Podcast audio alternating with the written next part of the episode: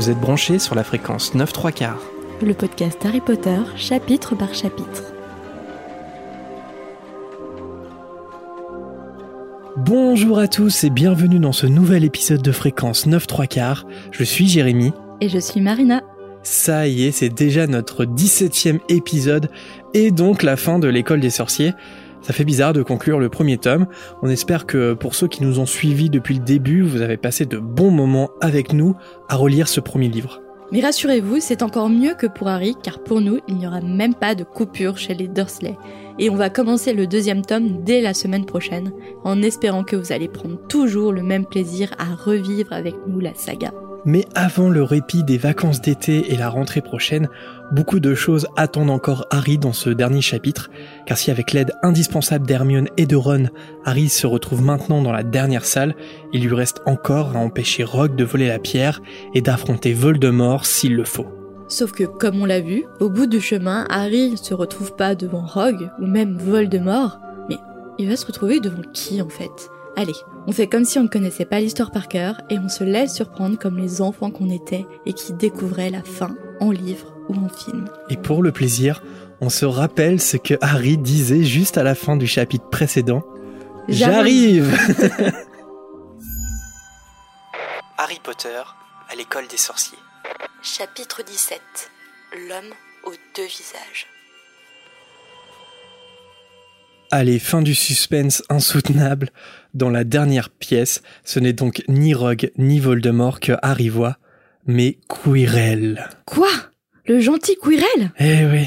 Ah, je reviens pas. Le pauvre et béguillant professeur Quirrell. Harry, il en croit pas ses yeux. Lui, Quirrell, il sourit et il dit très calmement à Harry qu'il se demandait s'il allait le rejoindre ce soir. Harry, il peut pas s'empêcher de penser à voix haute, et quand il prononce le nom de Rogue, Quirrell, il éclate de rire. Il admet que Rogue était le parfait coupable, et qu'à côté de lui, qui aurait pu soupçonner, et là je refais, le pauvre et béguillant professeur Quirrell.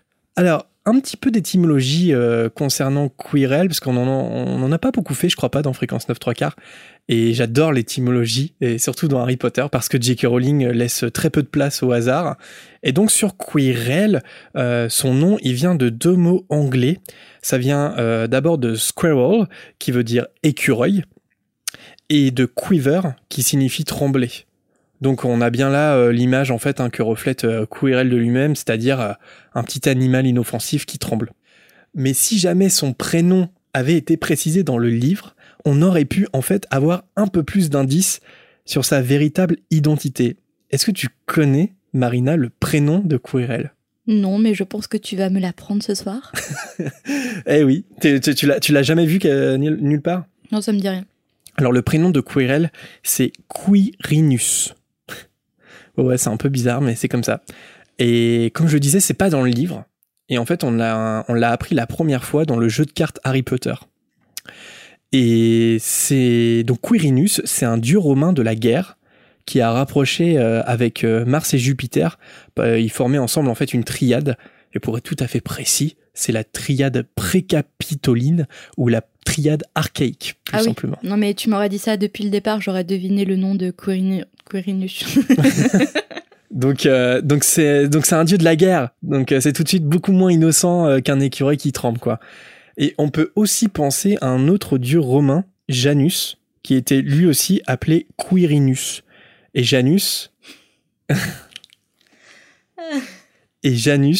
il possédait... Non. Vous savez très bien pourquoi Marina rit en hors-champ, mais nous n'en ferons pas mention. Janus, il possédait deux visages. L'un qui était tourné vers le passé... J'aurais pas dit deux visages. Et l'autre vers l'avenir. Si, deux visages. Ce qui fait directement écho au visage de Voldemort qui est caché derrière le turban de Quirrell. Voilà. Donc c'est dingue quand même de se dire que... Juste pour un prénom qui n'apparaît même pas dans le livre, J.K. Rowling fait des recherches de ce type. Tu vas t'en remettre de Janus ? Heureusement que c'est deux visages, parce que t'imagines, derrière le turban. C'est une émission tout public, Marina. Non, mais tu cours au montage. Non. Si. Bon, on retrouve Harry qui réalise toujours pas que Rogue est innocent. Il repense évidemment au moment où il l'a ensorcelé pendant le match de Quidditch. Mais Quirrell, il lui répond que c'est lui qui a essayé de le tuer avant qu'Hermione le bouscule par erreur. on voit bien ici tout le style narratif de J.K., c'est-à-dire éparpillé, plein d'indices, un peu partout, ce qui peut permettre au lecteur en fait de résoudre le mystère, mais elle rend le tout assez complexe en fait pour qu'on évite de découvrir la vérité avant le final. Elle dissémine des petites préparations paiement. Comme dirait 2HDP. Mais je trouve que ça participe vraiment au génie de l'écriture de J.K. Rowling, c'est que même si tout est là devant nos yeux, il faut vraiment quand même être extrêmement intelligent et perspicace pour découvrir la réalité avant qu'elle soit révélée. Tu vois ce que je veux dire ? Mmh, non, mais je vois. Et si bien que la surprise fonctionne toujours. Hein. Et on a parlé du fait, par exemple, que Nicolas Flamel, il apparaît dès le début du roman et que finalement, on est comme Harry, on sait plus trop où on l'a lu. On a évoqué aussi Sirius Black, c'est un peu le même principe. Sirius Black, quand il apparaît dans le 3, en fait, si on est attentif, on a déjà vu ce nom quelque part. Et puis, bah, tous les indices qui sont dans l'histoire, quoi. Toi, t'as déjà, dans ta lecture, un souvenir comme ça où soit t'as compris avant que la révélation soit faite, ou soit tu t'es dit, tiens, ça, il faut s'en souvenir, ou je sais pas, est-ce que... Non, pas dans mes souvenirs. Enfin, en tout cas, pas dans mes lectures de J.K. Rowling. Moi, j'adorerais quand même retrouver cette lecture un peu en mode détective. C'est pas étonnant qu'elle ait écrit des romans policiers après, hein, parce que on est déjà dans une espèce d'écriture policière. Et j'adorerais, en fait, ne plus connaître l'histoire et, en fait, essayer de découvrir qu'est-ce qui se passe et quoi la vérité. Comme pour la première fois, en fait. Ouais. Alors, si Rogue marmonnait bien des formules magiques, c'était en fait pour sauver Harry. Et c'est pour ça qu'il tenait à arbitrer le match suivant. Alors, je vais me répéter, mais je comprends toujours pas ce choix. Mais on en a parlé, donc on va peut-être pas trop s'attarder là-dessus. Mais c'est quand même beaucoup plus facile de garder un œil attentif sur Harry en restant discrètement dans les tribunes. Pourquoi Rogue a voulu à tout prix arbitrer le match ? Pour moi, ça tient pas. D'ailleurs, c'est ce qu'a fait Dumbledore, puisqu'il est dans le public. Et c'est la véritable raison pour laquelle, en fait, Quirrell, il a rien tenté. Ouais, mais attends, il faisait double rôle. En tant qu'arbitre, il protégeait Harry, mais aussi, il avait le rôle de pouvoir quand même enfoncer un peu Gryffondor et faire gagner des points à l'équipe adverse. Ouais, mais sans la protection d'Harry, il n'aurait pas demandé à arbitrer le match. Tu vois ce que je veux dire ? C'est vraiment ça le moteur. Parce que normalement, il arbitre jamais des matchs, Rogue. Donc là, il l'a vraiment fait pour protéger Harry de base. Ouais, de base, mais du coup, il s'est dit « Ouais, arbitre, c'est pas mal parce que je peux le protéger et en plus, je peux enlever des points à Gryffondor, c'est quand même pas mal. Enfin, priver Gryffondor de certains points. » Ouais, mais ouais, je vois ce que tu veux dire. Mais à la toute base, je trouve que la raison tient pas. Si tu veux garder un œil sur Harry, t'es beaucoup mieux dans le public plutôt qu'à arbitrer un match avec 7 joueurs qui volent de partout. Enfin, pour moi, ça tient pas. Et au risque de me répéter aussi sur Dumbledore et Quirrell, je veux dire, attaquer Harry pendant un match de Quidditch devant toute l'école, c'était vraiment la seule alternative pour Quirrell. Il a pas pensé à autre chose. Ça aussi, pour moi, c'est... Et je crois que c'est mieux que ça soit J.K. Rowling qui écrit Harry Potter que toi, en fait. Non, moi, je pense que j'aurais fait quelque chose de bien meilleur. On critique, mais parce qu'on critique, parce qu'on adore et on cherche la petite bête. Et là, on voit bien les ressorts, en fait, narratifs qui font que c'est mieux si Harry se fait piéger dans un match de Quidditch, bah oui, parce que sans ça, Quirrell coince Harry dans un couloir, le tue et fin de l'histoire, tu vois. Bah bien sûr. Le livre, il durerait même pas 10 pages. Et je pense que J.K. elle assume complètement ces petites incohérences ou ces trous narratifs parce que bah au moins c'est pas des incohérences, ça flirte avec l'incohérence parfois. Les rebondissements de l'histoire. Ouais, non mais oui, ça n'a pas d'autre but que de rendre l'histoire plus aventureuse, en fait. Oui. Donc, c'est vrai que si on commence à se poser la question « Mais pourquoi les personnages, ils veulent faire ça ? Pourquoi ils font ça ?» Voilà, parfois, il n'y a pas de raison, c'est juste l'histoire qui est comme ça. Mais en tant que fan, c'est quand même important, tu vois, de le noter, quoi. C'est-à-dire que, tiens, c'est bizarre qu'ils fassent ça. Voilà, dans l'analyse, c'est intéressant, je trouve. De toute façon, Quirrell est dit que ça fait rien, puisqu'il va tuer Harry cette nuit. Il le ligote par un sortilège, et il en vient à évoquer la nuit d'Halloween. Harry apprend que c'est Quirrell qui a fait entrer le troll et que Rogue l'a empêché de passer dans le couloir. Encore une fois, le plan de Quirrell complètement foireux à Halloween. Voilà. Mais là, on est typiquement sur le même type d'exemple, mais on en a déjà parlé. C'est-à-dire que si Quirrell avait fait ça en pleine nuit, sans avertir personne, sans créer la foule dans le château, il aurait eu la pierre depuis bien longtemps.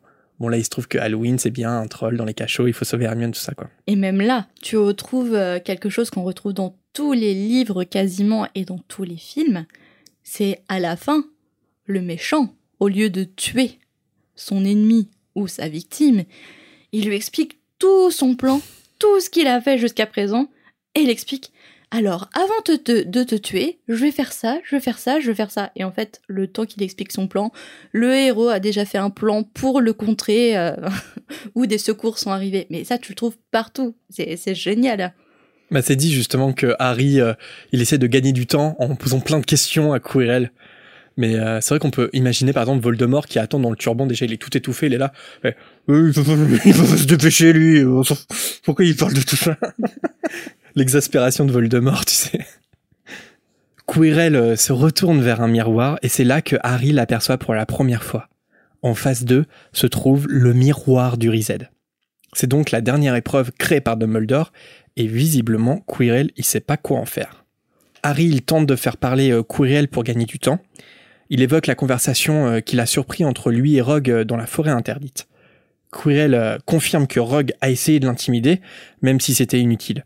Il apprend aussi à Harry que Rogue et son père se détestaient quand ils étaient élèves à Poudlard. C'est donc pour ça que Rogue le déteste, mais pas non plus au point de le tuer. Donc là, oui, effectivement, on est dans toute la discussion, alors qu'il pourrait se débarrasser d'Harry. Je suis d'accord. Harry évoque ensuite le moment où il l'a entendu gémir dans une salle de classe. On s'en souvient, à fréquence 9 3/4 de ce passage.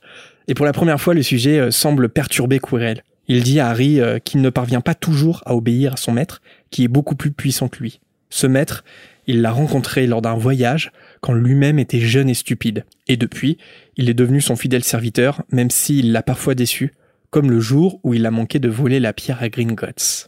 On recolle les morceaux entre eux. Et qu'après cet échec, son maître a décidé de le surveiller de plus près. Alors l'une des philosophies de Voldemort que cite Quirrell, c'est assez célèbre. Il n'y a pas de bien ni de mal, il n'y a que le pouvoir et ceux qui sont trop faibles pour le rechercher. Qu'est-ce que tu penses de cette phrase? Est-ce que tu trouves qu'elle résume bien la philosophie de Voldemort? Oui, c'est une phrase de gros mégalo. Ouais, c'est un délire égocentrique, quoi. Ouais, carrément. Et quand on lit ça, est-ce que ça évoque pas encore des gens dans la vie, encore aujourd'hui, tu vois? Ah, des personnalités médiatiques, politiques notamment, tu vois? Il n'y a pas le bien, il n'y a pas de bien, il n'y a pas de mal, il n'y a que le pouvoir et ceux qui sont trop faibles pour le rechercher. T'as l'impression que ce trip égocentrique, il y a encore des gens qui essaient de nous le faire croire, je trouve. Pas politique aussi, même dans la vie de tous les jours. Hein. Des mecs hyper carriéristes qui sont prêts à écraser les autres pour obtenir ce qu'ils veulent, la promotion de leurs rêves. Il y en a plein, il y en a dans tous les bureaux, dans toutes les sociétés. Et même le pouvoir à son plus petit niveau est recherché à tout prix par certains. La fin justifie les moyens, et il n'y a pas de bien ni de mal. Là, c'est vrai que c'est vraiment... la philosophie de Serpentard, mais à son extrême et qui part en cacahuète, en fait. Ouais. Harry essaie de se placer devant le miroir sans que Quirrell s'en rende compte, mais au bout d'un moment, une voix désincarnée fait comme sortir de Quirrell et lui demande de se servir du garçon. Quirrell libère immédiatement Harry et il lui demande de regarder le miroir. Quand Harry se place devant Quirrell, il sent une étrange odeur qui provient de son turban. C'est dans le livre, hein. Ça sent quoi, à ton avis? Ça sent Janus. Aïe, aïe, aïe. Mais franchement, c'est un détail que j'avais oublié, c'est que Harry, il passe devant Quirrell et là, il fait... C'est quoi, mais il pue son turban. Qu'est-ce que ça sent? Ça pue la mort. Non, mais ça doit puer la mort, en fait. Ça doit puer la mort, ouais. Ouais, vraiment. La décomposition, quoi. La décomposition de Janus. Les gamins. Dans le miroir, Harry se voit, souriant, sortir la pierre philosophale de sa poche avant de la remettre. Et à ce moment précis, Harry sent dans sa véritable poche, la pierre s'est glissée. Quirrell s'impatiente et il demande à Harry ce qu'il voit. Harry lui répond qu'il se voit serrer la main de Dumbledore après avoir gagné la coupe. Mais la voix se fait réentendre, elle lui informe que Harry est en train de mentir. Ça met évidemment Quirrell dans tous ses états, et la voix lui demande de parler face à face avec Harry. Alors Quirrell enlève son turban et il fait un demi-tour. Harry est pétrifié. À l'arrière de Janus. Ouais, je crois que cette émission, c'est #Janus, hein, définitivement. À l'arrière de la tête de Quirrell se trouve un visage pâle aux yeux rouges avec des fentes de serpent à la place du nez. C'est Voldemort qui fait face à Harry. Voldemort s'adresse à Harry. Il lui demande de regarder ce qu'il est devenu. Il lui explique que le sang de licorne lui permet tout juste de survivre et qu'il a d'ailleurs vu Quirrell s'en abreuver pour lui l'autre soir.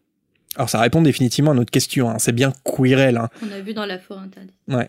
Mais de toute façon, avec l'élixir de longue vie, il va enfin pouvoir retrouver un corps. Et à ce moment-là, Voldemort demande donc à Harry de lui donner la pierre qui est dans sa poche. Alors on en a déjà un petit peu parlé, mais est-ce que Voldemort s'est déjà intéressé à la pierre quand il était en vie ? Bah, j'ai pas, justement, la dernière fois, on se demandait s'il avait connaissance de l'existence de la pierre. Et à ce jour, je sais pas, je ne sais toujours pas. Non, mais je crois pas qu'on sache. Je sais pas, c'est un peu une question rhétorique, je t'avoue. Mais après, ce qui est intéressant, c'est que Voldemort, il parle de la pierre, mais comme quoi elle va pouvoir lui redonner son corps. Parce que la pierre, elle a plein de pouvoirs. Et en fait, il n'en parle pas pour l'immortalité. Et du coup, la question, c'est est-ce que le jeune Tom Jedusor, il est... Franchement, pour moi, c'est assez inconcevable de se dire que, avec toute la connaissance qu'il accumulait, de pas avoir entendu parler de la pierre philosophale alors qu'il était dans la recherche de l'immortalité, je pense que c'est inconcevable. Par contre, c'est intéressant de se dire, c'est bizarre qu'il se soit jamais vraiment intéressé à la pierre. On a peut-être pas eu le temps, en fait. Ouais, et peut-être parce que l'immortalité que pouvait lui procurer la pierre, peut-être que ça, c'était pas satisfaisant pour lui, en fait. Parce qu'il dépendait d'un objet. Et il préférait... Enfin, pour lui, c'était peut-être pas assez sécurisant. D'un seul et même objet, ouais, voilà. Il suffisait de détruire la pierre et son immortalité était foutue. Ouais. Et c'est pour ça qu'il a demandé à Slughorn, est-ce qu'on peut faire plusieurs Horcruxes, quoi ? Parce que je pense qu'il... Je sais pas, c'est intéressant, j'aimerais bien savoir. Parce que je pense qu'il savait que la pierre existait, mais pour l'immortalité, il s'y est jamais intéressé. Et peut-être parce qu'il trouvait que l'immortalité était limite, en fait. Pour lui, enfin, ça allait pas, c'était pas aussi grand que ses ambitions. Comme Voldemort est au courant pour la pierre, Harry, il pense à s'enfuir. Mais Voldemort lui conseille de le rejoindre au risque de finir comme ses parents qui sont morts en le suppliant. Harry, il hurle qu'il ment. Alors, c'est indiqué que Quirrell, il recule pour que Voldemort, il puisse suivre Harry du regard. Ça doit pas être évitant quand même, tu vois. Je m'étonne. C'est un peu le cirque. Pardon. Voldemort appuie là où ça fait mal. Il explique à Harry qu'il a d'abord tué son père et qu'il n'avait pas l'intention d'assassiner sa mère, mais comme elle le protégeait, il s'en est débarrassé aussi. Et si Harry ne lui donne pas la pierre, finalement, elle sera morte en vain. Moment célèbre dans le film, Harry qui crie « Jamais !» Et donc Voldemort ordonne à Quirrell de l'attraper. Quirrell, il prend le poignet d'Harry. Et soudain, Harry, il ressent une énorme douleur à sa cicatrice. Mais il n'est pas le seul à souffrir, parce que Quirrell le lâche et il regarde sa main en train de brûler. Sur les ordres de Voldemort, Quirrell, il se jette à nouveau sur Harry en tentant de l'étrangler, mais ses mains continuent de brûler la chair à vif. Voldemort ordonne alors de le tuer pour en finir, mais Harry, d'un geste instinctif, il plaque ses mains sur le visage de Quirrell avant qu'il puisse faire le moindre geste. Pour terrasser Quirrell qui se retrouve à terre, Harry lui attrape le bras, mais sa cicatrice lui fait tellement mal qu'il commence à s'évanouir. Et avant de sombrer, il entend Voldemort hurler de le tuer et d'autres voix aussi qui crient son prénom. Et là, je me suis demandé à la relecture, c'est les voix de qui que Harry entend ? Est-ce que c'est les voix de James et Lily ? Je pense que c'est peut-être son imagination, tu vois, en s'évanouissant. Il imagine, il pense peut-être au souvenir du miroir du Riséd et tout se mélange en fait, et il imagine les voix de James et Lily. Ouais, c'est possible qu'il se les imagine. Mais même le narrateur est pas précis. Il dit que c'est peut-être dans sa tête, mais peut-être, en fait. Parce que, ouais, la question, c'est si c'est vraiment, par exemple, Lily, est-ce que c'est sa mère qui l'entend ? Est-ce qu'elle peut, tu vois, dans un moment de souffrance comme ça, est-ce que sa protection magique peut résonner en Harry ? C'est intéressant, avant même le priori incantatum, en fait. Et puis, je pensais aussi à Dumbledore, en fait, parce que Dumbledore arrive à peu près à ce moment-là. Oui, j'avais pensé à ça, mais c'est une voix. Mais ouais, il a peut-être que dans son esprit, tu vois, ça, tout est chamboulé et il imagine plusieurs voix alors que c'est simplement Dumbledore. Ouais. Peut-être Ron et Hermione aussi. Peut-être. Bah ouais, si c'est dans sa tête et qu'il imagine, ouais, effectivement, ça peut être un écho de plein de choses. Lorsque Harry se réveille, la première chose qu'il voit, c'est le visage souriant d'Albus Dumbledore qui lui dit bonjour. Soudainement, Harry commence à s'écrier pour la pierre et Quirrell, mais Dumbledore lui demande de se calmer et il rassure Harry en l'informant que Quirrell n'a pas volé la pierre. Harry, il regarde autour de lui, il est allongé à l'infirmerie et à côté de lui se trouve une table couverte de friandises. Dumbledore précise que ce sont des cadeaux de ses admirateurs et que oui, toute l'école est au courant de ce qui s'est passé. Alors pour la petite blague, Fred et George, ils ont essayé de lui envoyer un siège de toilette. Madame Pomfresh, pour des raisons d'hygiène, elle a refusé. Par contre, là, je me suis dit aussi, Harry, il est quand même pas censé avoir entendu la plaisanterie sur le siège de toilette par Fred et George. C'est un moment où ils se cachent, en fait. Donc, je sais pas, est-ce qu'ils en ont reparlé? Parce que du coup, si t'as pas le contexte, on t'envoie un siège de toilette. C'est quoi déjà le contexte? J'ai plus en tête. Le contexte, en fait, c'est que Fred et George, je sais plus, je crois que c'est Madame Weasley qui dit ne faites pas exploser les toilettes. Mmh. Et Fred et George, ils promettent à Ginny de lui envoyer un siège de toilette. Et là, en fait, il l'offre à Harry. Enfin, il tente de l'offrir à Harry. Mais je sais même pas si Harry, il a le contexte, en fait. Mais le enfin, il l'a, mais... Pour Fred et George, en fait, et ils savent même... Est-ce qu'ils en ont parlé? Ça se trouve, pourquoi un siège de toilette, quoi? Mais par contre, pourquoi Dumbledore, il apprend pas à ce qui s'est passé entre lui et Quirrell? Alors, entre lui et Quirrell, c'est-à-dire? Quirrell, il avait pas fini de... En fait, il était pas mort quand Dumbledore est arrivé. Il était brûlé, mais pas totalement. Dans le film, c'est Harry qui le brûle totalement et Voldemort disparaît du corps de Quirrell. Mais dans le livre, rien n'est précisé que Harry a... Enfin, rien ne précise que Harry a réussi à tuer Quirrell. Donc, qu'est-ce qui s'est passé entre Dumbledore et Quirrell? Dumbledore dit que Voldemort, il a tué Quirrell. Alors après, je pense qu'il le tue en quittant son corps, mais c'est pas précisé, c'est vrai. Est-ce que ça doit être un mélange des deux, ça doit être un mélange des blessures que lui inflige Harry et le fait que Voldemort, il quitte son corps et qu'il abandonne Quirrell. Je pense que c'est un mélange des deux, c'est pas précisé, c'est vrai. C'est bizarre quand même qu'elle n'ait pas précisé à partir du moment où Dumbledore arrive. En fait, on sort de la pièce en même temps qu'Harry s'évanouit. Complètement. Mais là, j'avance un petit peu. C'est juste après. Je trouve que la version du film est quand même plus cohérente, pour le coup. C'est-à-dire que dans le film, c'est Harry qui fait tout. C'est-à-dire que Harry, c'est lui qui tue Quirrell. Et puis, et Dumbledore vient pas le sauver. Et je trouve que ça fait plus de sens. Alors, ça fait plus de sens pourquoi? Justement, par rapport à ce que Dumbledore lui raconte juste après. Il apprend à Harry que ça fait 3 jours qu'il est à l'infirmerie et que son réveil va sûrement rassurer Ron et Hermione, qui étaient inquiets. Harry est préoccupé par la pierre, alors Dumbledore lui donne un peu plus de détails. Quirrell, il n'a pas réussi à la voler parce que Dumbledore est arrivé à temps grâce au hibou d'Hermione. Et pour moi, c'est là où ça pose problème. Enfin, je sais pas, peut-être qu'il y a encore un truc qui m'échappe et je pense que c'est pour l'histoire, rassurez-vous, on critique pas J.K. Rowling, mais c'est pour l'histoire qu'elle a fait ça. Mais il y a quand même quelque chose que j'ai jamais compris. Dumbledore, il dit à ce moment-là à Harry qu'il était à peine arrivé à Londres quand il est reparti en urgence pour Poudlard. Et plus tard, dans ma partie, il va dire que quand il est arrivé à Londres, il a senti qu'on avait besoin de lui urgemment à Poudlard. Mais on est d'accord que McGonagall a dit au trio qu'il était en déplacement pour le ministre de la magie, et ça fait des heures, c'est des heures avant ça. Donc, je comprends pas le voyage de Dumbledore. Pourquoi c'est comme s'il mettait des heures à aller à Londres, comprends pas. Alors que normalement, il a transplané. Bah oui, normalement, c'est automatique. Donc voilà, je trouve ça plus logique, la version du film, parce qu'au moins, il n'y a pas de doute. Harry tue Quirrell, Voldemort s'en va, et puis Dumbledore, en fait, on ne sait pas où il était, il n'intervient pas, et puis du coup, il n'y a pas ce problème-là à résoudre, en fait.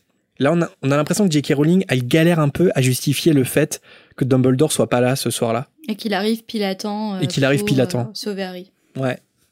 La pierre, quant à elle, elle a été détruite. Dumbledore et Nicolas Flamel en ont conclu que c'était la meilleure chose à faire. Flamel et sa femme finiront donc par mourir après avoir mis leurs affaires en ordre. Harry, il est stupéfait, mais Dumbledore explique qu'à leur âge très très avancé, Nicolas et Pernell, ils n'ont pas la même vision et que finalement, la mort n'est qu'une aventure de plus, comme pour tous les esprits équilibrés. Et d'une certaine façon, la pierre n'était pas si extraordinaire que ça, parce que l'argent et l'immortalité, ce ne sont pas des désirs sains. On en a parlé de tout ça, de cette philosophie de Dumbledore. On vient alors le sujet de Voldemort. Dumbledore demande d'ailleurs à Harry de l'appeler par son nom, parce que, je cite, « La peur d'un nom ne fait qu'accroître la peur de la chose elle-même ». Alors c'est la phrase que va reprendre Hermione, mais dans le deuxième film, en répondant à Lucius, « La petite copieuse ». Dumbledore confirme ensuite les craintes de Harry. Voldemort trouvera bien un autre moyen de revenir, même s'il est possible qu'il reprenne jamais le pouvoir. Dumbledore, il a cette phrase, je cite, « Comme il n'est pas vraiment vivant, on ne peut pas le tuer. » Mais je trouve qu'il s'avance un peu, en fait, Dumbledore, en disant ça, parce que c'est simplement qu'en fait, il sait pas encore comment il faut tuer Voldemort. Il connaît pas les Horcruxes. Oui, mais même s'il avait connaissance des Horcruxes et qu'il les avait totalement détruits, est-ce que ça tuerait ce qu'il reste de Voldemort ? Bah, il n'est pas vraiment vivant, c'est vrai. Parce qu'il n'est pas vraiment vivant, il n'est pas vraiment mort, donc il est entre les deux, tu vois. C'est juste une essence qui survit. Mais est-ce que du coup, cette essence pourrait être tuée par la destruction des Horcruxes ? Bah, c'est ce qui arrive, hein. C'est-à-dire, une fois qu'il a pu ses Horcruxes, finalement, Voldemort, il est mortel et il meurt. Oui, mais il a retrouvé son corps et son énergie quand il décède. Ouais. Alors que là, il n'a pas de corps. C'est qu'une sorte d'énergie. Il doit vivre... C'est un parasite, en fait. Il doit vivre dans le corps d'un autre pour avoir de l'énergie, en fait. La question, c'est s'il était resté dans cet état-là, mais qu'on avait détruit tous ses Horcruxes, tu penses qu'il serait toujours vivant, en fait ? Je sais pas. Parce qu'on ne peut même pas qualifier de ce qu'il est actuellement dans le tome 1, en fait. C'est un être... il est ni vivant, ni mort. Il est entre les deux. Ah, c'est intéressant. S'il n'avait pas retrouvé de corps, s'il avait vécu comme un parasite... Est-ce que la quête des Horcruxes aurait servi à quelque chose ? Parce que, ouais, est-ce que c'est... Moi, je pense que oui, quand même, parce que c'est les Horcruxes qui tiennent en vie. Est-ce que c'est son âme que l'on voit, par exemple, s'échapper de Quirrell ? Donc, dans ce cas-là, si c'est son âme, elle pourrait être détruite par les Horcruxes. Mais si c'est qu'une naissance qu'on ne peut pas qualifier, je pense que la destruction des Horcruxes aurait aucun impact sur ce qui reste, en fait. Non ? Je sais pas. Est-ce qu'on peut dire que Voldemort, là, actuellement, il a une âme, tu vois, dans le tome 1 ? Non, il a pas. Enfin, de toute façon, son âme il a plus d'âme indivisible. Il a plus d'âme en soi dès lors qu'il a créé son premier Horcrux, parce qu'une âme divisée, en fait, elle est. Enfin, tu vois, c'est plus une âme en soi. Mais quand je pense quand même que ce qui rattache Voldemort à cette maigre forme de vie, c'est quand même le fait qu'il ait des Horcrux, et notamment le fait qu'avant de disparaître, entre guillemets disparaître, il y a une partie de son âme qui s'est attachée à Harry. Et il en a fait, malgré lui, son dernier Horcrux. Non mais oui, parce qu'en fait, ce qu'on verrait, ce qu'on voit dans le tome 1, c'est juste l'essence qui reste grâce aux Horcrux. Bah, moi, je pense... Donc, du coup, c'est dépendant des Horcrux, et s'ils sont détruits, bah forcément, il n'y a plus cette essence inqualifiable. Je pense, parce que s'il n'avait pas eu ces Horcrux, il n'aurait pas pu vivre dans ce demi-état, tu vois ce que je veux dire ? C'est vraiment ces Horcrux qui le gardent en vie, en tout cas, ce qu'il en reste. Mais c'est intéressant de savoir, mais moi je pense qu'effectivement si on avait détruit tous ces Horcruxes et qu'il n'avait pas retrouvé son corps, je pense qu'il serait quand même mort. Ça aurait été une mort invisible, mais il serait quand même mort. Et c'est juste que là je trouve qu'il s'avance un peu, Dumbledore, en disant on ne peut pas le tuer. Bah si, on peut le tuer en fait, c'est juste que vous n'avez pas encore trouvé le moyen pour le tuer. Ouais, mais il n'est pas encore au courant pour les Horcruxes. Non, il n'est pas encore au courant. Ouais. Donc du coup, pour le coup, là au moment où il le dit, pour lui c'est la vérité. Oui, à l'heure d'aujourd'hui, on ne sait pas comment le tuer. Bah oui. Ouais, voilà. Il faut peut-être le lire comme ça, c'est vrai. Dumbledore assure à Harry de répondre à toutes ces questions dans la mesure du possible. Il dit d'ailleurs que la vérité est, je cite, « toujours belle et terrible, c'est pourquoi il faut l'aborder avec beaucoup de précaution ». Est-ce que t'es d'accord avec Dumbledore là-dessus ? D'aborder la vérité avec des précautions ? Ouais. Bah oui. T'as quelque chose à me dire ? Non mais c'est intéressant ce qu'il dit là, Dumbledore. Tu vois pas. Quand tu veux rompre avec quelqu'un, généralement tu tournes autour du pot. Il faut qu'on parle, tu vois, ces derniers temps. Tu vas pas dire tout de suite je vais te quitter. Si, ça peut arriver, ça dépend les termes dans lesquels on se trouve, mais non, mais plus sérieusement, oui, bien sûr. Je pense que toute vérité est bonne à dire, mais ça dépend comment on la présente et comment on la dit. Et bienveillance surtout. Toujours dire la vérité avec bienveillance et ne jamais dire la vérité pour faire de la peine à quelqu'un. Toujours se poser la question pourquoi je vais dire la vérité à cette personne. Et si c'est pour être malveillant, je pense qu'il vaut mieux ravaler cette vérité. Et surtout la sortir uniquement avec de la bienveillance. Et je pense même que Dumbledore, il est en train de se justifier à ce moment-là. Et quand il dit ça, je pense qu'il cautionne aussi le fait de ne pas dire la vérité. Ou en tout cas d'attendre de la dire. D'attendre le bon moment. Ouais. Sauf qu'on va le voir, pour Harry, ça va prendre 7 ans quand même.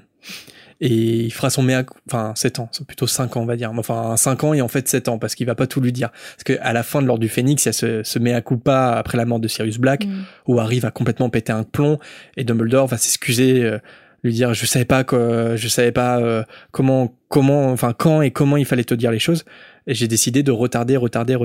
C'est pas uniquement à la fin. Hein. J'ai commencé ma relecture de l'Ordre du Phénix. Harry Potter pète les plombs, limite à la page 4. Oui, dans l'Ordre du Phénix, il pète complètement les plombs pendant tout le long, c'est vrai. C'est un gros craquage. Mais c'est vrai qu'il va y avoir cette discussion déterminante entre Harry et Dumbledore à la fin de l'Ordre du Phénix. Et là, en fait, il va lui dire ce qu'il a caché à Harry pendant ces longues années. Et j'ai l'impression que quand il dit ça, il y a déjà, tu vois, genre, il essaye de se justifier lui-même parce qu'il a pas envie de répondre à toutes ces questions, parce qu'il pense que Harry n'est pas encore prêt à entendre tout ça. Et c'est pour ça qu'il dit l'aborder avec beaucoup de précaution, c'est parfois aussi ne pas dire la vérité. Voilà. Enfin, après, on peut penser qu'il a raison ou tort. Et d'ailleurs, la première question qui vient à l'esprit d'Harry, c'est pourquoi Voldemort veut le tuer, lui. D'accord, il a tué sa mère parce qu'elle voulait le protéger, mais pourquoi lui ensuite ? Et Dumbledore, il lui dit que pour cette question, il n'y a pas de réponse à lui apporter. Peut-être quand Harry sera plus grand, quand il sera prêt. Donc voilà, ça rejoint ce qu'on vient de dire. C'est exactement ce qu'on vient de dire. La première question, c'est vraiment la vérité, t'es pas prêt à l'entendre, je te dirai en temps voulu, et quand tu seras prêt à l'entendre. Parce que c'est précisément l'information que lui cache Dumbledore, c'est la prophétie. Voilà. Mmh.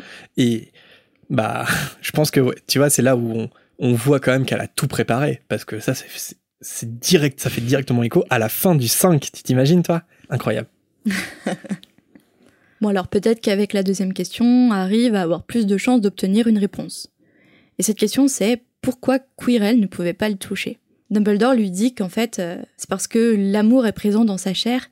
Et qu'un être comme Quirrell, qui est cupide, ambitieux et en plus de ça qui partageait son corps avec Voldemort, ne pouvait pas supporter cette présence, cette marque d'amour profondément ancrée dans sa chair.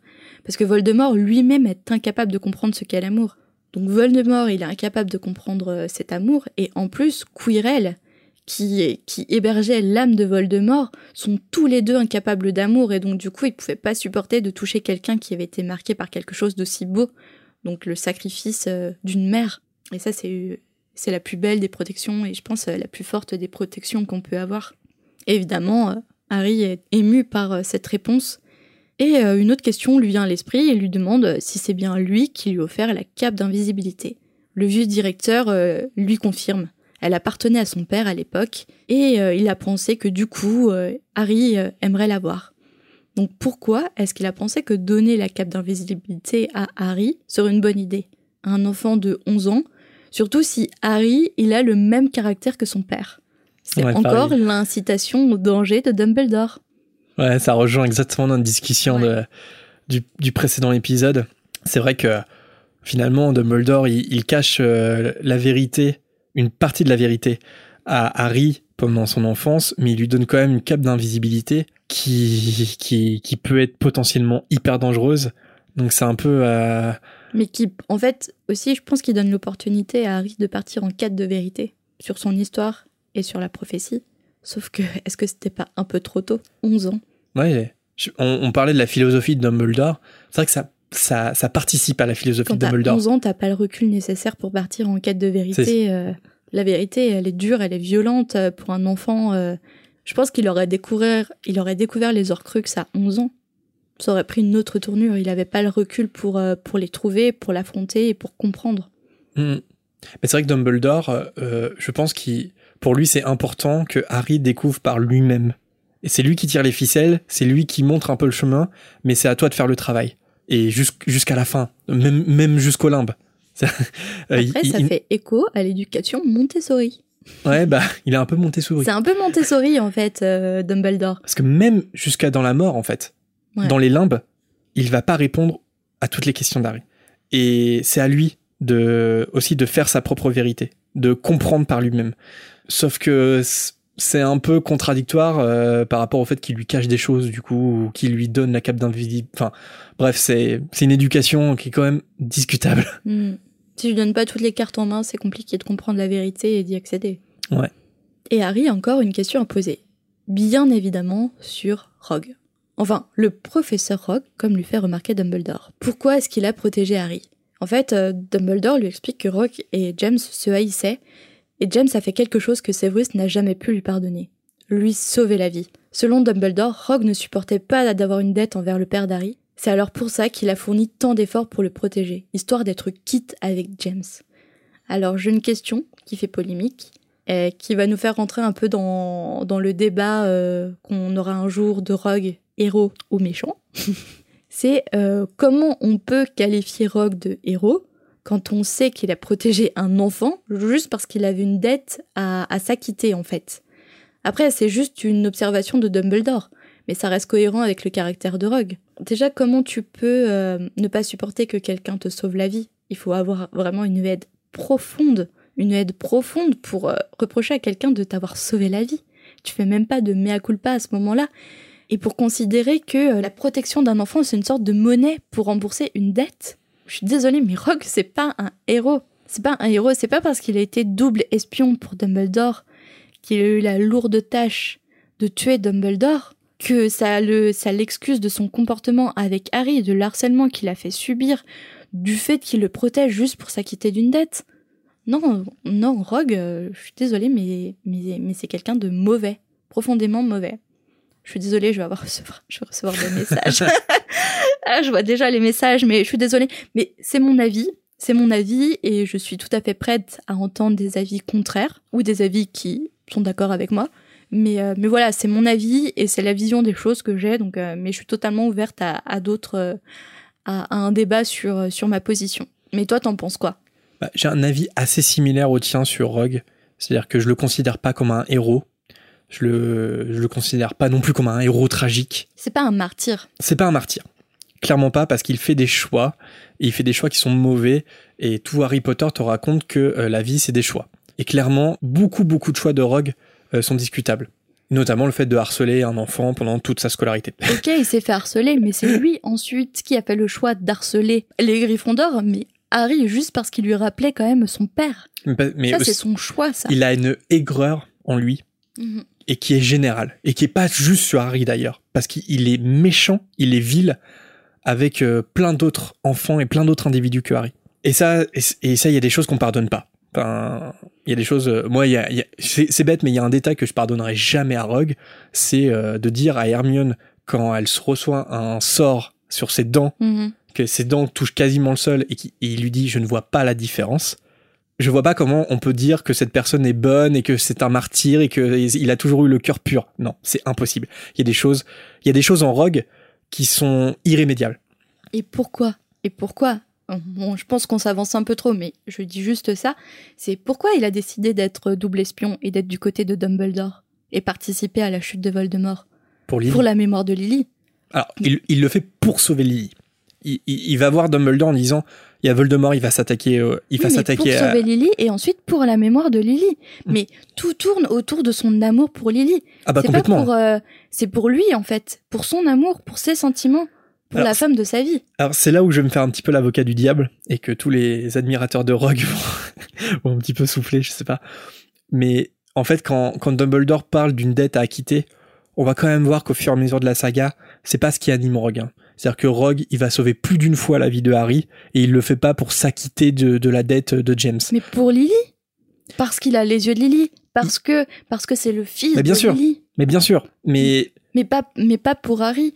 Il participe pas à la chute de Voldemort pour le monde des sorciers. Non.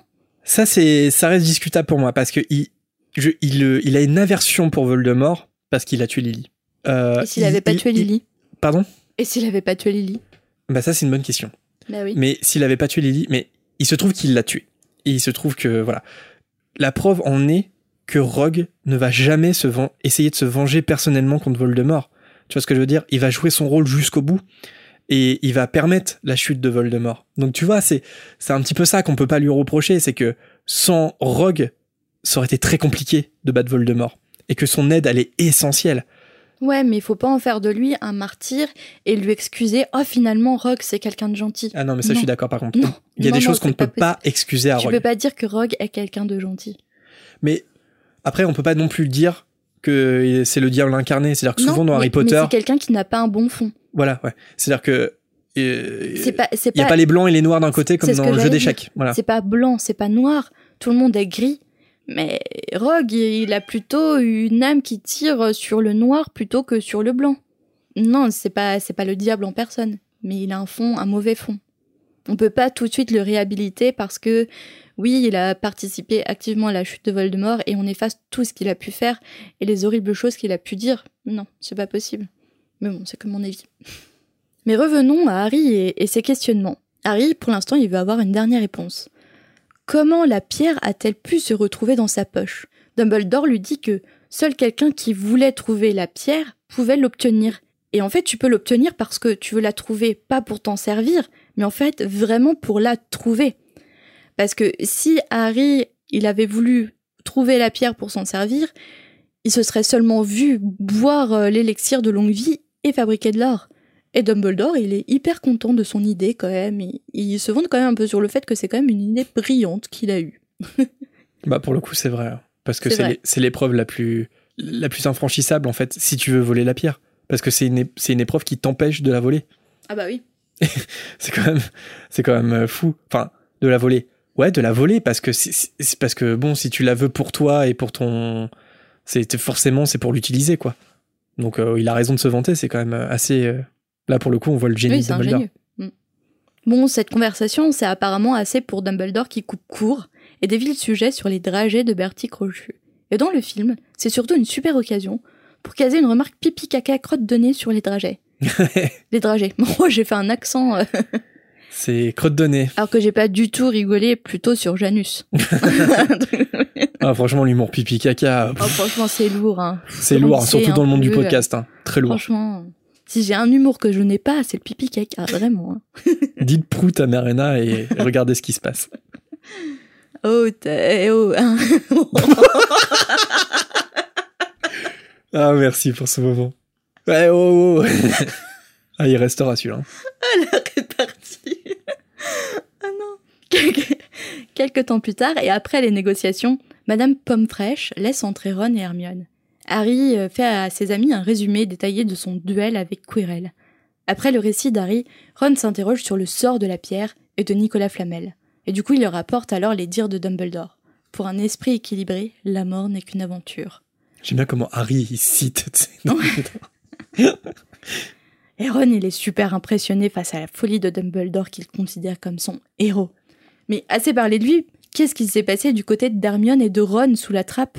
Hermione lui raconte qu'après avoir galéré à ranimer Ron, ils ont couru à la volière pour prévenir Dumbledore par hibou. Mais ils l'ont rencontré dans le hall et il était déjà au courant puisqu'il s'est précipité au 3e étage après avoir dit « Il est parti le rejoindre ». Comment est-il au courant ? Bah pareil, là aussi, il y a un truc que je comprends pas, c'est bon, c'est peut-être pour la blague, mais Dumbledore, il dit à Harry qu'il a dû croiser le hibou de Hermione. Mais visiblement non, parce qu'ils ont même pas eu le temps de l'envoyer, ce hibou. Bah, ils l'ont envoyé. Mais ah. Dumbledore, il était déjà de retour. Ah, il était déjà de retour. Oui, donc ok. Ouais, d'accord. Ouais, là, il y a un truc que je comprends pas dans le move de Dumbledore, mais bon, c'est pas grave. Je crois qu'ils comprennent pas non plus, hein, parce que Ron se demande si Dumbledore n'avait pas souhaité que ça se passe comme ça.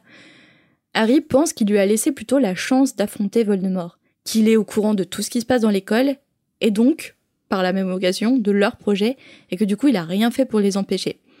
Donc, est-ce que c'est judicieux de laisser la chance, entre guillemets, à un enfant de 11 ans de combattre un ennemi mortel, même si cet ennemi est très affaibli ? Bah là, c'est l'éternel débat sur quelle est la marge de manœuvre de Dumbledore.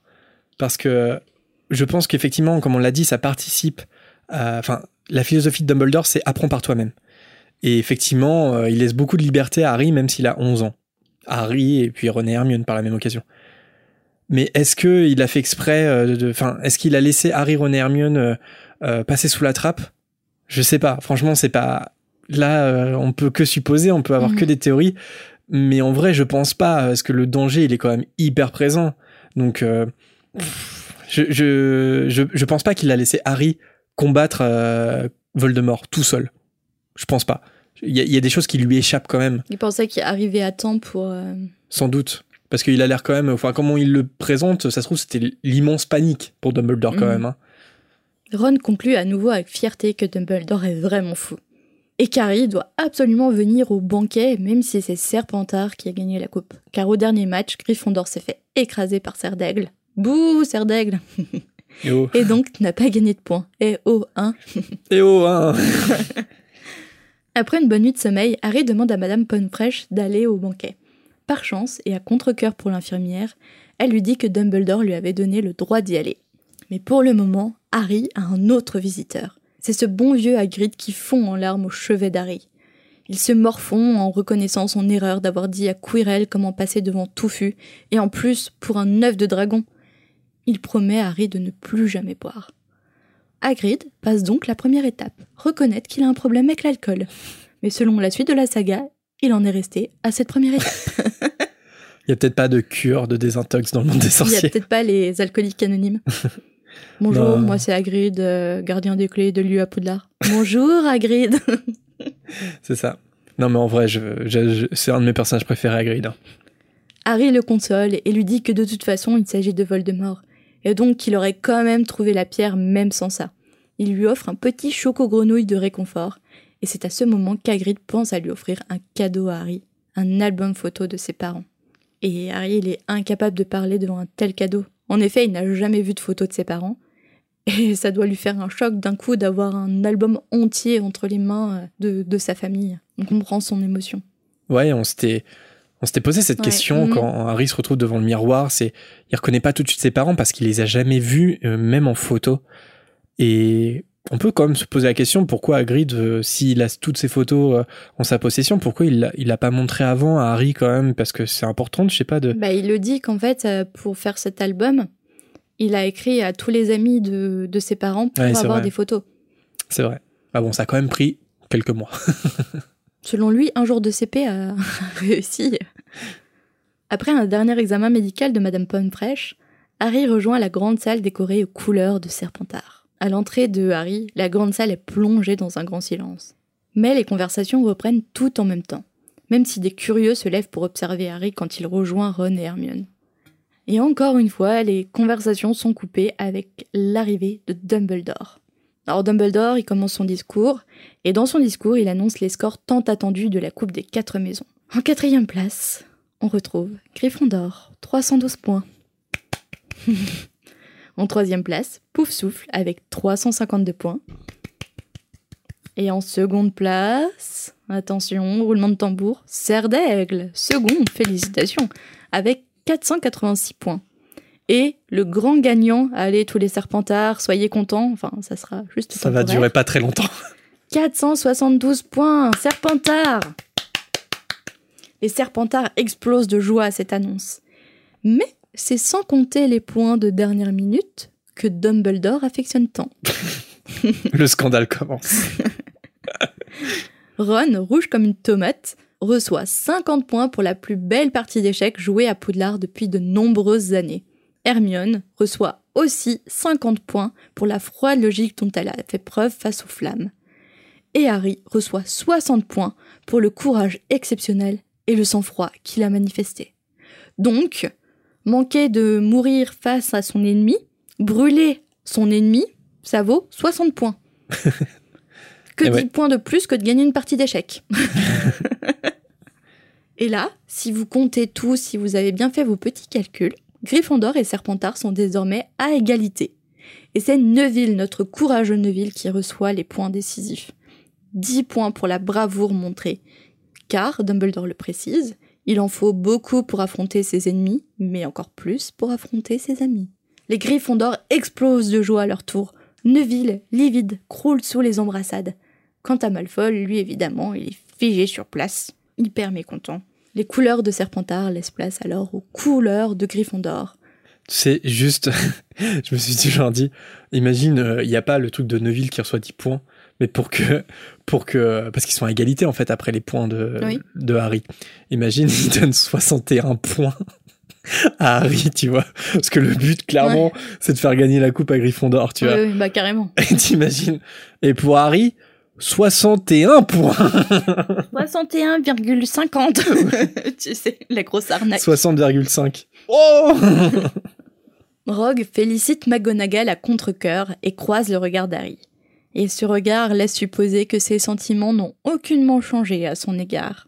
Mais malgré tout, c'est une merveilleuse soirée pour Harry qu'il gardera à jamais en souvenir. Mais en fait, avec toutes ces aventures, le trio en a oublié les résultats d'examen. Et par chance, enfin par travail, ils ont tous les trois obtenu leur année avec succès. Et bien entendu, Malfoy, Crabbe, Goyle aussi, malheureusement. Ça plomberait quand même la fin de l'année si jamais on apprend que Ron il a raté et du coup il est viré de Poudlard. C'est le petit bémol, tu vois, dans le happy end. Ah non, t'as les rattrapages au mois de septembre, désolé Ron. Avant de partir du château, les élèves reçoivent des avis qui préviennent que l'usage de la magie est interdit pendant les vacances, au grand désarroi de Fred. Et oui, parce qu'il espérait que cette année, ça soit un peu zappé, ce moment-là. Ouais. Et Harry, de toute façon, il va bien tester cette interdiction plus tard dans l'histoire. Complètement. Harry, Ron et Hermione traversent le lac en direction du quai. Et c'est une ambiance de fin d'année. L'ambiance, elle est hyper joyeuse, dans le Poudlard Express. Le train arrive sur la voie 9 3/4 de King's Cross. Avant de se quitter, Ron lance invitation à venir chez lui. Et en acceptant, Harry, il se doute pas un seul instant de l'aventure qui l'attend pour rejoindre le terrier. Avant de partir, Harry a l'occasion de remercier Madame Weasley pour le cadeau de Noël. Mais bon, l'oncle Vernon l'attend avec Pétunia et Dudley terrifiés derrière lui. Madame Weasley, super gentille, tente quand même de faire connaissance avec eux, mais ça se soldera par un cuisant échec. Et Hermione, elle a observé tout ça et elle fait la remarque quand même qu'elle n'avait jamais vu de quelqu'un d'aussi désagréable que Vernon. Et encore, elle en a vu un échantillon de 3 secondes. Et oui, l'été risque d'être amusant avec les moldus.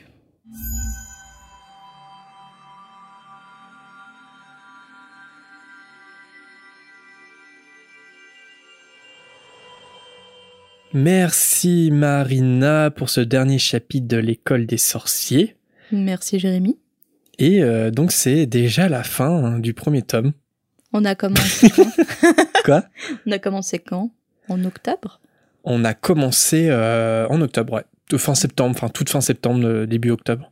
Mm-hmm. Et donc en toute logique, il y a eu des petites vacances. Hein. Mais oui, on a fait 2 semaines sans émission, je crois. Ouais. 3 semaines en tout. Mais normal pour la fin de l'année. Et donc c'est en toute logique. En fait, on a déjà terminé.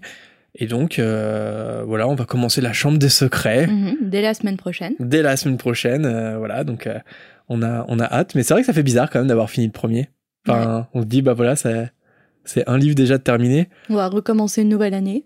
Ouais, avec des nouvelles aventures. Alors, on va peut-être souvent parler à quel point la Chambre des Secrets peut être mise en parallèle par rapport au premier. C'est d'ailleurs peut-être un de ses défauts quand même. C'est-à-dire qu'il y a un peu d'érudite entre le premier et le deuxième. On le sent. Mais en tout cas, moi, j'ai très hâte de commencer la Chambre des Secrets. Et puis, même si c'est le premier livre, en fait, on est loin d'avoir terminé parce que oui. Les livres sont de plus en plus gros, en tout cas jusqu'à l'Ordre du Phénix, qui est un véritable pavé. En fait, en termes de chapitres, on n'est pas du tout à un 7e de la saga. Ah quoi. Bon, allez, c'est le moment de renommer ce dernier chapitre. Marina, si tu devais renommer le chapitre 17, comment tu aurais fait? Moi, j'ai puisé l'inspiration avec le précédent chapitre. Harry Potter à l'école des sorciers, chapitre 17, échec et maths. Oh, ok. Ouh. Ouais, ça se passait avant, mais non mais oui, je vois ce que tu veux dire. Moi, je pensais que c'était un hoquet d'admiration, mais en fait non, c'était de la déception. Si. Non, il y a d'abord de l'admiration, bien sorti, puis un peu de déception de dire mais le choquier c'était avant. L'échiquier, pas l'échiquier. Et donc moi, ça serait Harry Potter à l'école des sorciers, chapitre 17, cœur de pierre. Et je vois que ça te fait bailler. C'est parce que j'ai un cœur de pierre. Ouh. Ok. Bon allez, on passe tout de suite à la volière avec vos hiboux.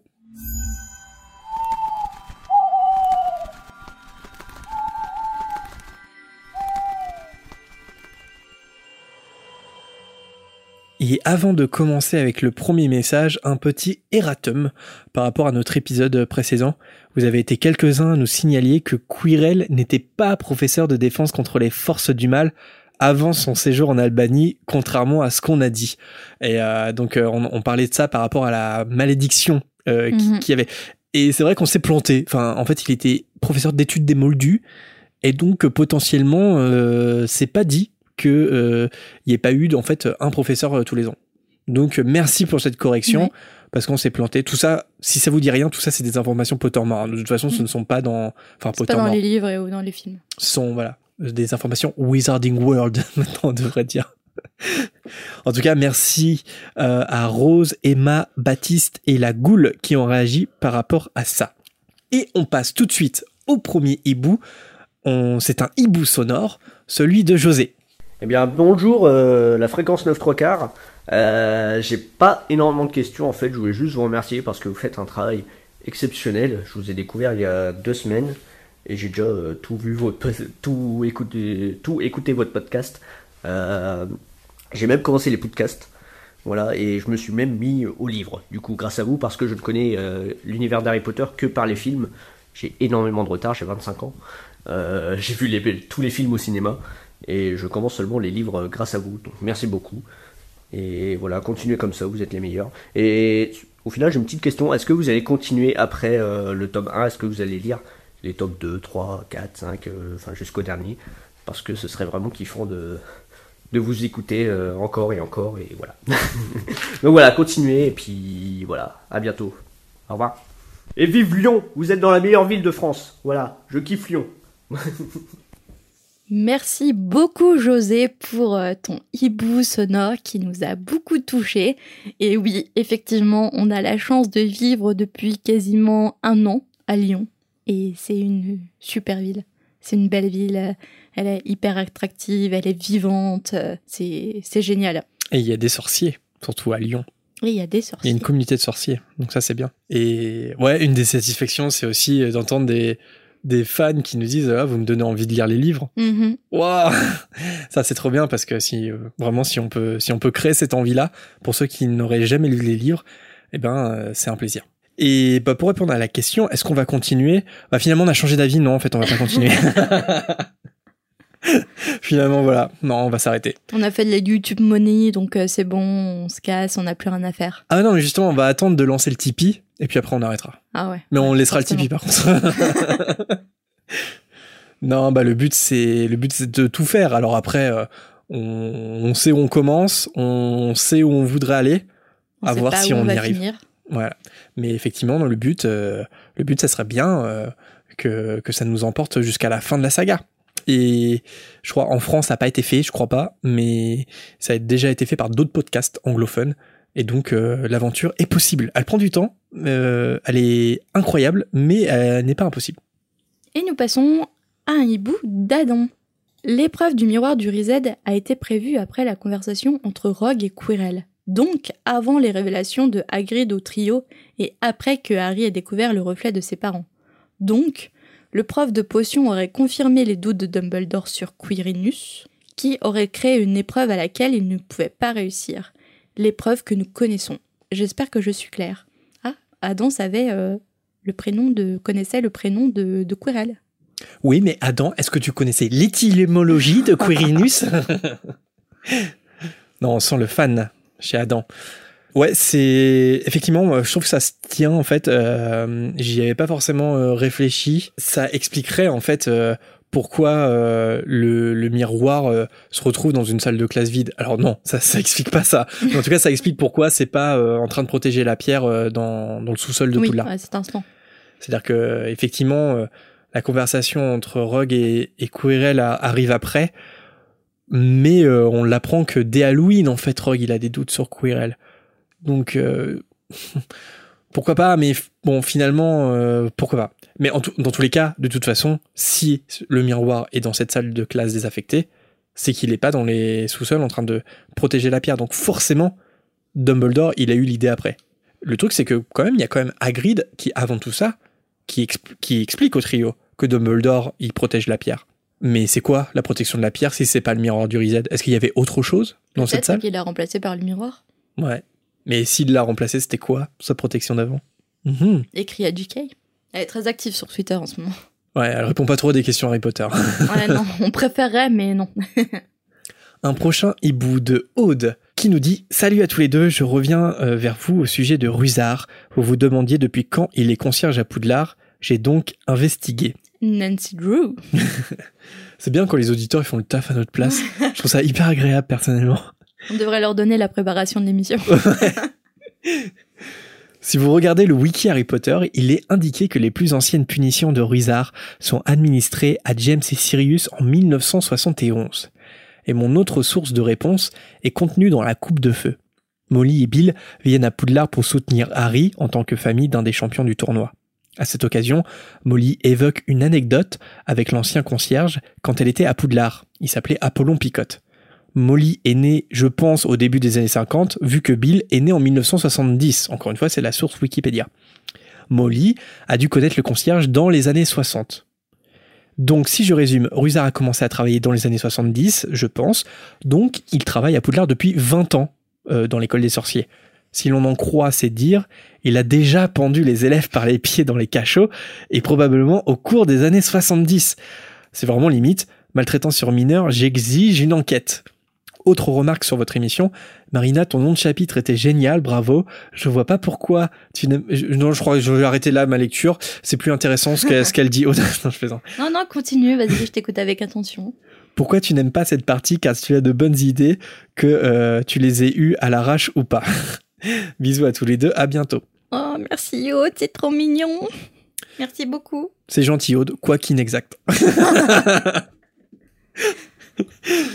Merci pour tes recherches Aude.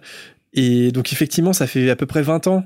Si on voilà, on ne sait pas hyper précis, on n'a pas les chiffres pour l'être, mais ça m'étonnerait quand même que dans les années 70, 20 ans avant, il pendait des élèves. C'est inconcevable. Dumbledore était déjà prof, était déjà à Poudlard. Je pense qu'il s'invente une vie, Rusard. Il s'invente complètement une vie, c'est pas possible. Tu te rends compte que c'est même c'est même pas la génération d'avant. C'est moins que la génération d'avant. C'est-à-dire que Molly Weasley, quand elle était à Poudlard, c'était un autre concierge. Mm-hmm. Donc on peut imaginer qu'il n'y avait pas ces trucs-là. Et lui, il serait arrivé après et il pendrait les élèves au plafond. Non mais il délire, je pense. Hein. C'est une légende urbaine. Complètement. Un nouvel hibou de Maude. Bonjour Marina et Jérémy. Juste une petite question. Est-ce que vous savez quelle est la formule utilisée par Hermione pour créer des faux souvenirs à ses parents dans le tome 7 ? Alors moi, personnellement, je ne sais pas. Et toi, Jérémy ? Non, je sais pas, mais de toute façon, je crois pas qu'on sache. Enfin, c'est même pas je crois pas, c'est que personnellement, j'ai rien trouvé. Hermione, dans le livre, elle le dit pas. Hein.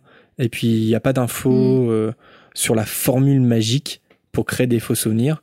Et enfin, en tout cas, ce qu'on sait, c'est que c'est pas oubliette. Hein.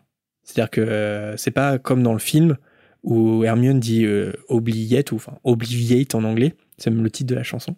Mais donc ça se passe différemment que dans le film. Et justement, tu te souviens pourquoi il y a cette confusion entre création de faux sortilèges et amnésie ? Non. Parce que dans le livre, dans le 7e livre, après l'attaque des Mange-Morts à Londres, Hermione, elle précise que c'est la première fois qu'elle pratique le sortilège d'amnésie.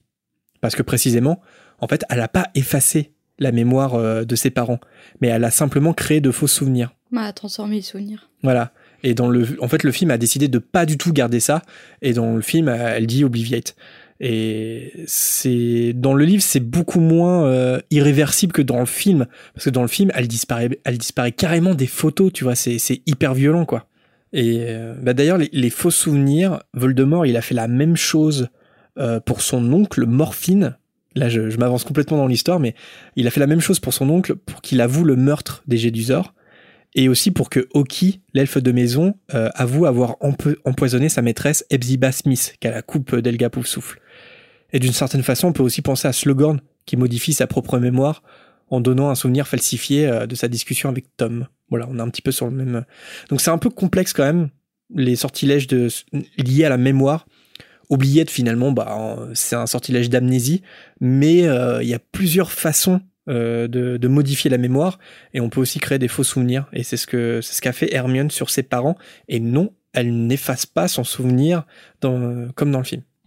Merci beaucoup pour vos hiboux, même si on peut pas forcément tous vous citer, c'est pas impossible qu'on le fasse dans le prochain épisode à cause du décalage. Quelques cases dédiées, n'est-ce pas Marina ? Notamment à Jeanne, qui nous a envoyé un message très touchant. On est ravis que tu nous aies découvert et que tu ailles mieux. Merci aussi à tous ceux qui réagissent sur nos réseaux sociaux, comme Julie Guérin sur Instagram, ou encore Jeanne, 12 Square Grimold, Marie Ironarm, et sur Twitter, Laura Martouch, Sophie ou Potemkin. Alors, dans le précédent épisode, on a lancé un appel pour savoir qui nous écoutait dans les pays étrangers, et on a eu quelques réponses. Alors, tout d'abord, merci à Setaku, qui nous écoute du Népal, et donc non, ce n'est pas un bot. à Emma qui nous écoute de Malte, mais encore à Arthur qui habite en Allemagne. Et là, juste avant qu'on enregistre, on a aussi eu un message de Emma qui nous écoute de Montréal. Donc voilà, les audiences outre-Atlantique, c'est pas des robots non plus. Il y a vraiment des gens qui nous écoutent de Montréal au Québec. Et d'ailleurs, c'est un hibou sonore et on le diffusera un peu plus tard. On a aussi diffusé une illustration de nous deux réalisée par Claire. C'est un visuel qui va accompagner notre logo et on la remercie beaucoup pour son travail. On a pour projet d'éditer quelques cartes de visite, quelques affiches et d'autres supports pour nos déplacements et pour développer notre com. Et d'ailleurs, pour financer tout ça, on va lancer prochainement un Tipeee qui vous permettra de nous soutenir si vous le pouvez et si vous le souhaitez. On vous tient très vite au courant par rapport à tout ça. Et niveau nouveauté aussi, on vous a demandé sur les réseaux si ça vous intéressait éventuellement de créer un groupe de discussion privé sur Facebook. Et vous avez l'air plutôt emballés. Alors on a eu des propositions pour faire un Discord, parce qu'apparemment Facebook c'est un peu has-been. Déjà moi je suis pas trop la tendance des réseaux sociaux. Si je trouve qu'un réseau est utile, je l'utilise, même si soi-disant c'est has-been. Mais en fait j'ai eu l'idée du groupe Facebook parce qu'on reçoit beaucoup de messages de vous. Et on reçoit beaucoup de soutien, de bonnes théories, des informations, de beaux témoignages en tant que Potterhead. Et en fait, je trouve ça dommage que finalement, on se garde ça pour nous, même si on en lit certains. Et je trouve que ça serait une bonne idée qu'on se rejoigne en tant que petite communauté et que vous partagiez avec des gens qui ont la même passion que vous, vos témoignages, vos infos, vos pensées du moment, des photos, des choses comme ça. En fait, je trouverais ça super qu'il n'y ait pas que nous qui profitions en fait de votre bienveillance et de votre soutien. Et je pense que Facebook, c'est le bon endroit en fait pour faire ce genre de publication. Et donc dans un premier temps, je serai modératrice du groupe. Donc il faudra faire la demande pour entrer dans le groupe. Je pense qu'on sera peu nombreux au départ, donc je pense que pour modérer, ça sera assez simple. Et sur Discord, déjà, je suis pas très à l'aise. On a commencé à l'utiliser, mais je suis pas hyper à l'aise avec l'application, alors que Facebook, oui. Et pourquoi pas, après, si le groupe fonctionne, pourquoi pas, je ferai appel à des candidatures pour m'aider dans la modération. Mais pour l'instant, voilà, je reste plutôt sur mon idée de base du groupe privé de Facebook. Et j'espère que ma proposition et ma vision des choses va vous plaire et on peut se lancer. Donc je pense que ça se lancera au jour où vous nous écoutez, on est samedi, peut-être que je vais lancer ça dimanche. Enfin, dans le week-end. Waouh, annonce! Waouh, full annonce. Donc voilà, j'espère qu'on sera nombreux et que vraiment je tolérerai pas la malveillance ou ça sera vraiment, je vous demande d'être hyper respectueux les uns envers les autres. Si vous n'êtes pas d'accord avec une théorie ou une vision des choses, dites-le, mais sans malveillance et avec le respect de chacun, parce que vraiment, je chercherai pas et je serai très sévère dans la modération.